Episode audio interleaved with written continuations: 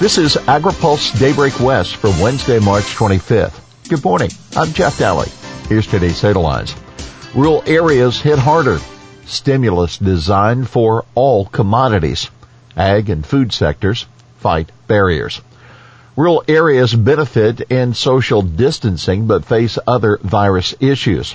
Californians in rural areas may have lower exposure to the coronavirus because of the relative ease of social distancing, according to researchers at the Public Policy Institute of California at a blog post yesterday.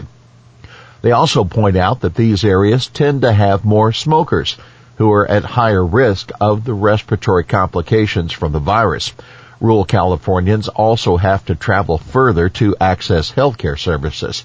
This is especially concerning for the large number of elderly Californians who are low income, geographically isolated, or living alone in the state's rural areas, they write. On that note, food banks in the Central Valley are facing more food shortages than their counterparts in metropolitan areas, argues Finn Dobkin in an op-ed for Cal Matters yesterday. Dobkin, policy aide and research assistant at UC San Francisco, writes that food banks in the Bay Area receive 10 times more in monetary donations than those located in the most fertile ag region. With California's attention focused on the wealthiest coastal areas, he writes, it's unclear as to whether or not the have-nots of the state will get the money that they need. Central Coast Board extends comment period on Ag Order 4.0. The Central Coast Water Board has pushed back by two weeks its deadline for comments on its draft agriculture order 4.0. The board staff recognized the window might need to be pushed back even further. It also canceled three outreach meetings for this week and will reschedule those to be online. The board is also reconsidering the four days it had set aside in May to discuss the public comments. The board had initially set a tight deadline to renew the regulation by January 2021 when the existing order is set to expire. You can read more on how the state government is adapting under the outbreak in our AgriPulse West newsletter on its way to you this morning. New bill on workforce training also addresses displaced farm workers. A new measure proposes $50 million in grant funding for workforce development in partnership with community colleges. State Senators Melissa Hurtado of Sanger repurposed one of her bills this week to now carry the new measure. The bill would also require the California Workforce Development Board to address the displacement of workers, particularly farm workers in southern Central Valley and at-risk youth. The state is readjusting budget expectations for this year and for next. The Department of Finance issued a memo to agencies yesterday advising them to reduce their expectations for the next budget revision. The department said the outbreak could lead to immediate economic impacts on the 2019-2020 budget. It will certainly produce impacts for the upcoming fiscal year, according to Thomas Todd, a department budget manager. He added that many adjustments will be made and will be reflected in the May revision of the budget proposal. Now in national news, U.S. Department of Agriculture expected to fund multiple aid programs. A leading architect of the ag programs of the $2 trillion economic stimulus package says he expects USDA could use the funding it gets through the bill to provide several forms of relief to producers beyond a new market facilitation program. Senator John Hoeven, who chairs the Senate Ag Appropriations Subcommittee, told AgriPulse as the negotiations were still going on yesterday, he expects USDA to craft aid programs for cattle producers and then move to MFP later so as to avoid distorting planting decisions. There also will be help for the produce industry that could be stuck with billions of dollars in inventory that was intended for restaurants and food service all the different ag sectors are eligible for aid, he said. Now keep in mind, USDA estimated it will need $50 billion in funding authority to cover all the damage from the COVID-19 pandemic as well as the impact of sluggish exports, he said. Trump maintains hold on farm support. Our latest AgriPulse poll of the nation's farmers and ranchers shows President Donald Trump appears to have solidified his support in farm country despite continued struggles on the trade front. We'll have full details on the poll in this week's newsletter, but it also shows that while Ag Secretary Sonny Perdue also has strong support from farmers, the level of enthusiasm is significantly higher for Trump. The poll also indicates that former Vice President Joe Biden is the clear favorite among farmers who are Democrats. Keep in mind, the interviews were conducted from February 19th through March 13th, so the poll doesn't fully reflect the impact of the coronavirus shutdowns. However, Trump's overall approval rating with voters has risen to 49%, up from 44% earlier this month, according to the latest Gallup poll ag and food sectors look to end production and delivery barriers.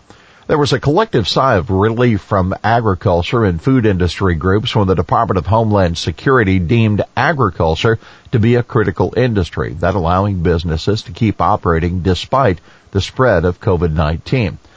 But a few barriers are still surfacing as localities impose stay-at-home orders. Unfortunately, the federal government does not have the right to override state and local governments, says Clay Detlefsen of the National Milk Producers Federation, who's the private sector chair of the Food and Agriculture Sector Coordinating Council. That group is working to identify and solve COVID-19 related challenges in the food supply chain. Now keep in mind, Several groups have been encouraging broader adoption of the DHS guidance. On Tuesday, more than 40 ag groups sent letters to governors urging adoption of the DHS guidance to ensure a consistent approach across all 50 states and local governments. Austin, Texas issued a stay-at-home order yesterday that specifically cites the DHS guidance. But Denver posted its own list of essential businesses and it includes licensed marijuana and liquor stores. Agencies addressing industry issues. The industry also has been working with the FDA on how to handle food industry employees who test positive for COVID-19. The agency posted guidance and a Q&A that clarifies that it's not a foodborne illness, so there's no need to recall or put product on hold.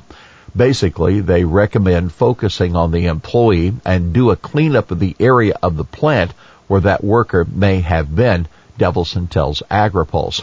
The Federal Motor Carrier Safety Administration has been cooperative in making changes, but more needed, Detlefsen said. Some truckers that drive across state lines are running into problems with their requirements for periodic medical exams. That's a bit hard because the medical community doesn't want you in their office for routine exams.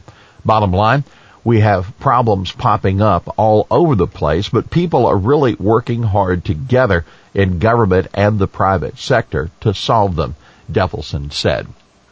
Food service struggles to make retail shift.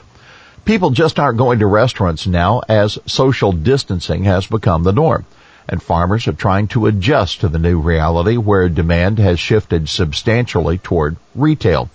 The United Fresh Produce Association is working with members to try to help them shift to supplying grocery stores, many of which can't stay stocked as the public clears out shelves amid the coronavirus concern.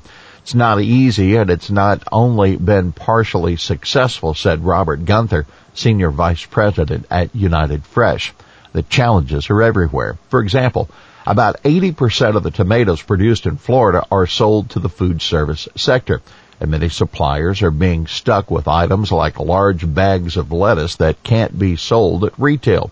Those people who are primarily retail driven suppliers working very hard to keep up with demand, Guenther said. On the part of the industry that's focused on food service, that business has dried up overnight clarity lacking on new DMC enrollment. As we've reported, the plunge in milk prices has rekindled interest in the dairy margin coverage program, which many producers failed to sign up for, presumably because it didn't look like they would get payments this year. The National Milk Producers Federation is urging USDA to reopen enrollment, and Ag Secretary Sonny Perdue has the authority to do that according to National Milk's president and CEO Jim Mulhern. But he tells AgriPulse that it's not clear whether Perdue can allow new enrollments to be retroactive. USDA now forecasts DMC payments could trigger at the 950 coverage level through October. Mulhern said it's unfortunate that a lot of producers didn't get in, but there is interest on both Capitol Hill and USDA on ways to reopen the program.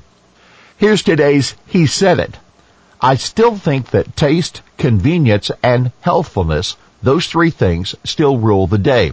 Those continue to be powerful forces that are more powerful in the produce aisle than potential recessionary impacts. That was Roland Fumasi, senior fresh produce analyst with Rabo AgriFinance, talking about strong demand for fresh produce during the COVID-19 crisis. Well, that's Daybreak West for this Wednesday, March 25th, brought to you by FMC. For the latest news out of Washington, D.C., visit agripulse.com. For AgriPulse Daybreak West, I'm Jeff Daly.